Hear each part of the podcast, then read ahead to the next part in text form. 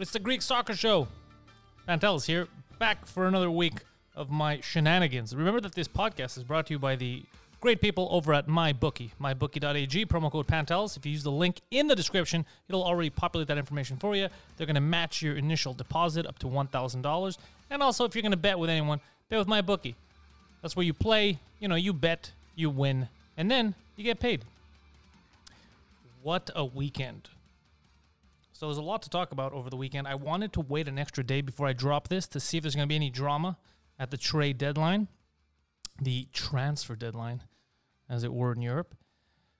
Uh, nothing big happened though over the transfer deadline. I mean, the big news changes in the league over the weekend and over the past week, I guess, has just been that uh, Kostenoglou is now the official coach, manager of AEK Athens. They couldn't make it work with anyone else that they wanted to get, so they got Kostenoglou, which is fine. He's uh, clearly doing a good job with the team. Tsosic, last minute, left, transferred to Romania. He's going to go play for Craiova because, like I said, they weren't using him. So he figured he'll take his talents elsewhere. And Aris has Angelos Charisteas as their new technical director, which is pretty exciting news. All right, now that that's out of the way, we got to talk about the league. The league is shaping up to be an exciting one this season. I'll tell you why. I like it when these teams that normally wouldn't be stringing together back to back victories are doing it. So, like, I like seeing Lamia play hard. They had a 2 2. We'll go over the scores first. We'll get the scores out of the way. So, Larissa lost to Olympiacos 1 0. Lamia Atromitos 2 2. That was a very exciting game, and it also had probably a contender for goal of the season already. Uh, AEK beat uh, Astera Tripoli 3 2. We had PAOK beating Panionios 2 1. Volos with another victory 1 0 over Aris. Panathinaikos lost to Ofi 3 1. Pretty ridiculous score. We'll talk about that as well. And Xanthi continued their winning ways over Panathinaikos 2 1. So we could start with Panathinaikos, I guess. Talk about the fact that they fell through. It was the worst game I've seen this young PAO team play in a very, very uh, long time. I haven't seen him this disorganized, disoriented. It was very odd. And Donis, I'm not saying he's the best coach, but normally he gets them pretty revved up for these matches. So I was kind of surprised to see them fall. And it kind of does suck that a team with such history and importance uh, in Greece is kind of just falling apart. But with that said, it could have been just a game. Let's see what happens this week. But it is exciting that Ofi got that victory. If you were a betting man, you would have won a lot of money over the weekend because Volos also took out Aris 1 nothing. Another impressive victory for Volos, who has jumped into the Super League and said, you know what? We want to be here next season. We're going to fight to stay up. PAOK beating Panionios. The only reason why that was surprising is because towards the end, it looked like PAOK again started to fall apart. When it was 1 1, you thought this might end as a tie. PAOK's had this problem. They did it in the qualifiers, in the European games as well. They just, I don't know, they seem tense. They seem nervous at key points in the game. Larissa losing to Olympiacos, that's uh, a no brainer. I mean, honestly, we're going to talk about the VAR in a bit, but there could have been another two penalties called in Olympiacos' favor if it was done properly, but we'll, we'll, get that in a second. Atromitos and Lamia, the Lamia had, ha, I think they have the the most exciting defensive team from all of these new contenders because they did this last year too. If you guys remember the upsets they were pulling in the Greek Cup, very good defensively. Now, granted, they dropped two goals over the last game to Atromitos, but Atromitos is not a pushover team. Uh, and in order to tie the game, that goal from Velios, that scissor kick, that is probably going to be the goal of the season. We'll see what else comes out of the Greek league this year. But it was very, very exciting. It was a good goal. And the reason why this episode is called Greek Fire is because of the AEK game, AEK against Astera Tripoli. Now, yes, they won. Yes, it was to be expected. I mean, this team was uh, kind of hot coming back from Turkey, and they wanted the victory. Though they got it the 93rd minute with that last uh, that last minute header goal by Simões to give them the victory. But that goal that put them ahead 2 1 in the game, the Livaja goal, the reason why this is good for the country, it's good for these, these moments. Him scoring the goal, running to the away fans, because um, all of the AEK supporters that came to support the team in Tripoli, taking off his shirt, reminiscent of Demi Nicolaidi uh, jumping on the barrier, on the fence. You know, uh, his hands clearly going to the barbed wire as well, which was a little ridiculous. These moments, that fire in the Greek league, that's that, those are the kind of moments that when you were growing up, watching the Greek league, even though the teams weren't winning, you know, uh, in the Champions League, they weren't uh, European powerhouses. The, the fire that they had, all these teams with their players, the the passion, you know, the will to survive, and the love that they had for the team, for that logo, that's what made you love these teams. That's what made people talk about them, yell about them in cafes. And I feel like that's been lacking in the last couple of years. It's been very lackluster. The league's uh, been very, I guess, low key. And I prefer this. I like this. I like seeing people, especially the fact that he's not even Greek, just caring about the team and the passion, the fans, and you know, exploding like that. That's what I want. I want to see that from all. And Olympiacos has players that do that too. PAOK obviously has some players that do that too, but not to that extent as we saw. That's what I want, though. I want that fire. Look, we have one team left in Europe. I don't think they're going to win the Champions League or the Europa League. However, seeing this kind of fire every weekend, plus you have these teams that nobody's expecting to do anything, capturing these little ties, these little victories, that's what's going to make the league exciting. That's what's going to make people tune into the sport. That's what's going to make people talk about the sport. And that's what's going to bring back people who kind of left Greek soccer a long time ago thinking, ah, it's, you know, it's fixed. It's the same old teams winning. It's garbage. It's not exciting. These are the moments that make it exciting. So I want to see more of that. I, I want to see these teams, Volos. I want to see OFI too. I want to see them do well. Uh, obviously, the historic teams, I'd love to see them do better and, uh, you know, go further in the European rounds. But right now, we're talking about the league. And for the league, I want to see this type of fire. I want to see these these last minute scissor kick goals that tie the game. I want to see these game leading goals that make someone rip a shirt off, take a yellow card, run, climb a fence, and stare at his fans. That's what I want to see. I want to see more of that stuff. That's pretty exciting to me. A little crazy, but god damn it, is it exciting. Now, since we're speaking of crazy, like we got to talk about this fucking VAR thing. Jesus. Look, I don't know. I don't know what the hell's happening in the Greek league, but they, they do not know how to use the VAR. The VAR, if you've seen it when it was used in the Champions League, when it was used on, on major footballing platforms, it'd be for rare instances, for goals. Maybe you, you need to disallow a goal or you know something. Ha- you know, crucial moments of the game. Games in the Greek league now over the, over the weekend, I, was, I watched a couple of them, and I just kept seeing them get stopped repeatedly to verify anything from a shove to just that's not what the VAR is for. People were nervous about putting VAR in soccer for this very reason. It would destabilize the game, right? It would ruin the momentum. Constant stoppages. And FIFA's whole thing was, well, no, it's for specific cases. We're not going to keep stopping it. And the Greek league seems to not have gotten that memo. They're stopping it for every, and it's not even being used properly. I mean, two a couple of instances that I saw. Um, one was where they did use it. So in, in the um, Astera Tripolis uh, versus AEK game, they used it to review a play where one of the players on Tripolis team elbowed uh, Bakakis right in the face. So you think, all right, they're going for review. They're going to see him get elbowed.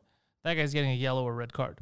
So they they stop the time stop the time. I mean, the time keeps going. They slowed the game down. They look at the review, right? They saw him get elbow in the face, and then the game just went on no card. So, what was the point of stopping the game if after you see the elbow, you still won't call anything? Just let the game keep keep going on, keep playing. There's no reason. And also these VAR decisions that I've been seeing in the Greek league, I've never seen this before in any other league. They'll stop the game, they'll consult via the earpiece, and the referee won't even go watch the play.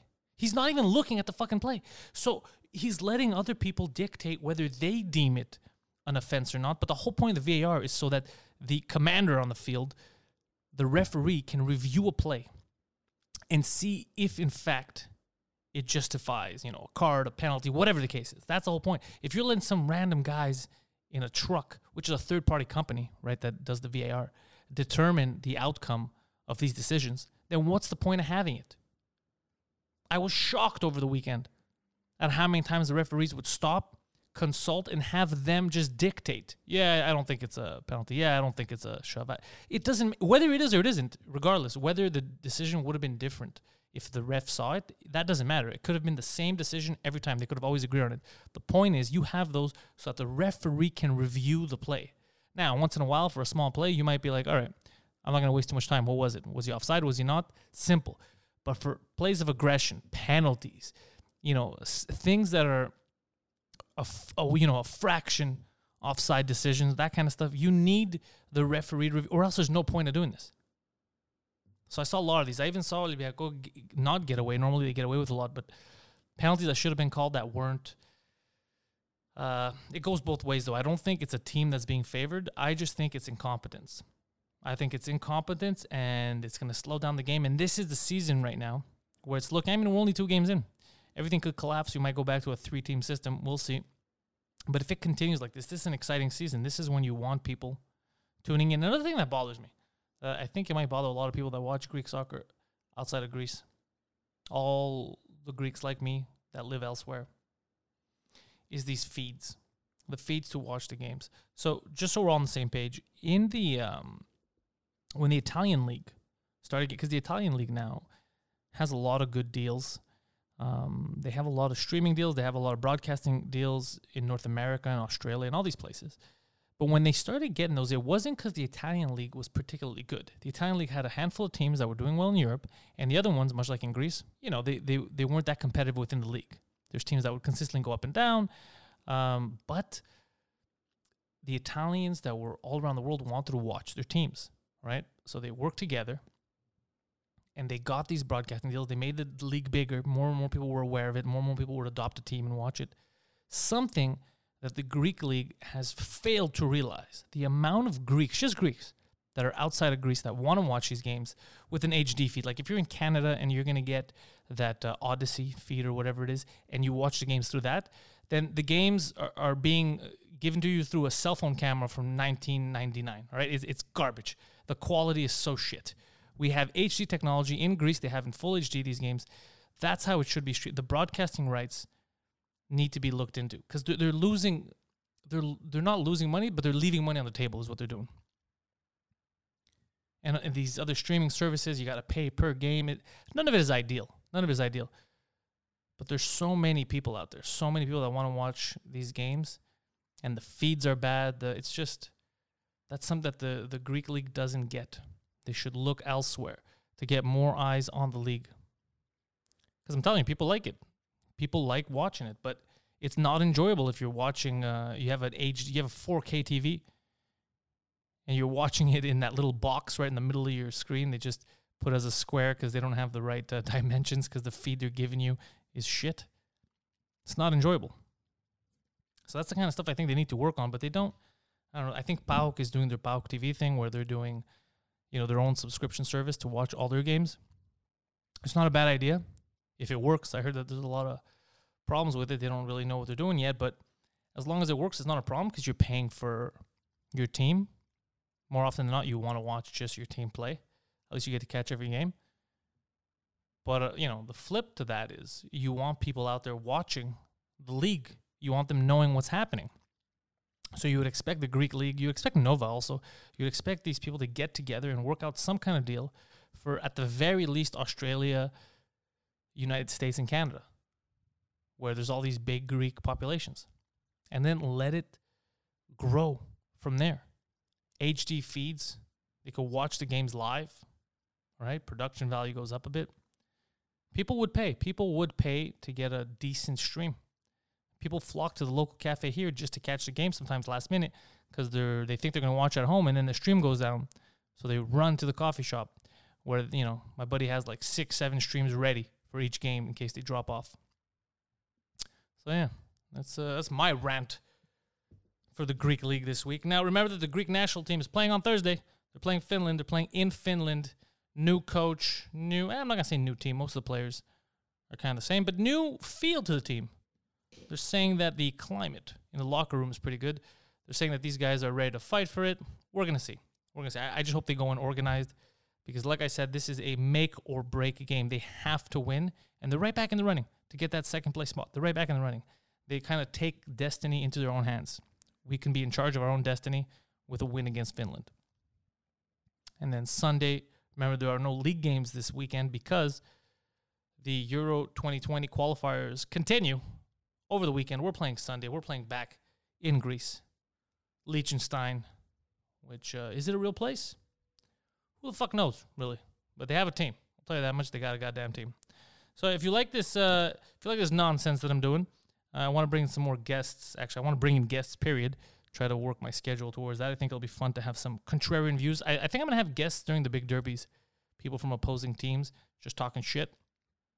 I think that'll be fun. Like right, uh, right, maybe before and after the game, or something. Maybe that that would be a little difficult. Maybe after the game, just to discuss it and just have two people arguing. That might be fun. So go to panteliscomedy.com for all my comedy stuff. Head over to the Greek Soccer Show on YouTube if you want to sign up to this on YouTube. There's no video, so a lot of people don't see the need in doing it on YouTube, but some people, there's like 20 of you, 10 of you who want to listen to it on the YouTubes. Though I always recommend using the podcasting apps, it makes it much easier. Head over to mybookie.ag, use the link in the description, it'll make it easy for you. If you're going to bet, might as well bet with MyBookie. You bet, you win, and then you get paid. So thank you all for listening. That's the Greek Soccer Show for this week.